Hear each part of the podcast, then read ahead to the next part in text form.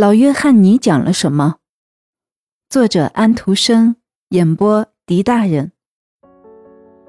秋天，所有的叶子都落了，雨从光秃秃的枝上落下，还会再绿的。厄尔瑟妈妈说道：“有什么用？”男人说道：“新的一年，新的哀伤会降临。”厨房里满满的，这得好好谢谢我们的好太太。我很健康，身强力壮，抱怨是不好的。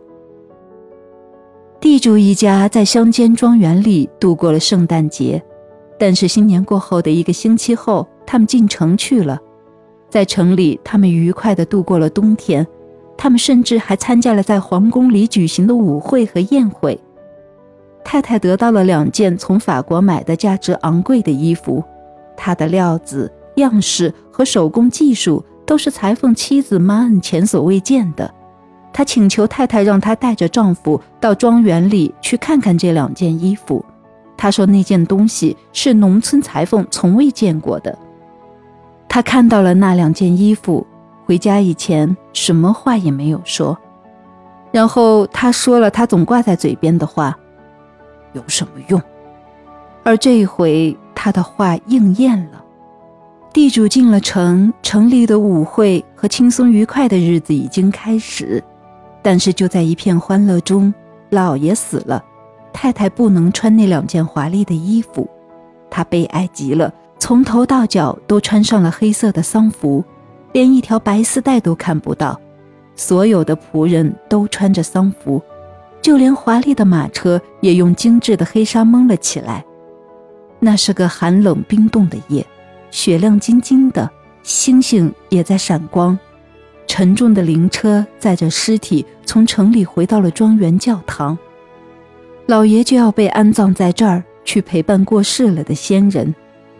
地方行政长官和教区长骑着马，手持着火炬，守在教堂墓地入口处。教堂里灯火通明，牧师站在教堂门口迎候尸体。棺材被抬到了唱诗班的前面，村里的教民都跟在后面。牧师讲了话，唱了赞美诗，太太也来到了教堂。她是坐在蒙着黑纱的豪华马车里进去的，马车里里外外都是黑色的。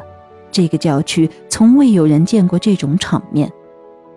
丧葬的场面是人们整个冬天所谈论的。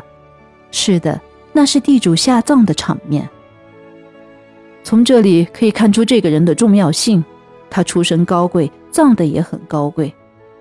教区的人说道：“这有什么用？”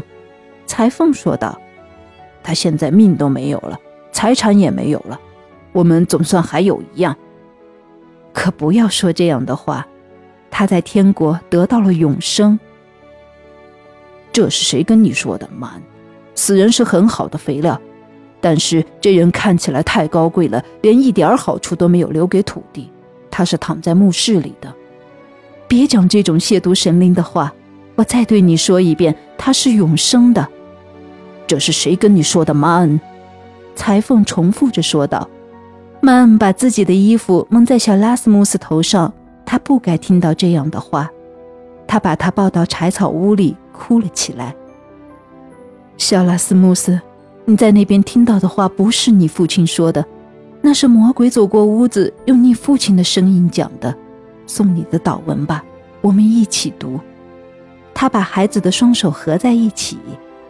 现在我又好了，依靠自己，仰仗上帝。扶丧的一年结束了，寡妇只穿半丧服，她内心是愉快的。外面疯传说有人向她求婚了，他已经在考虑婚礼的事儿。曼知道一点，牧师知道的略多一些。棕榈主日做完弥撒后，就要宣布寡妇和他选择的伴侣的婚事儿了。他是雕匠，或者说是雕师，他该怎么称呼？大家都知道不那么确切。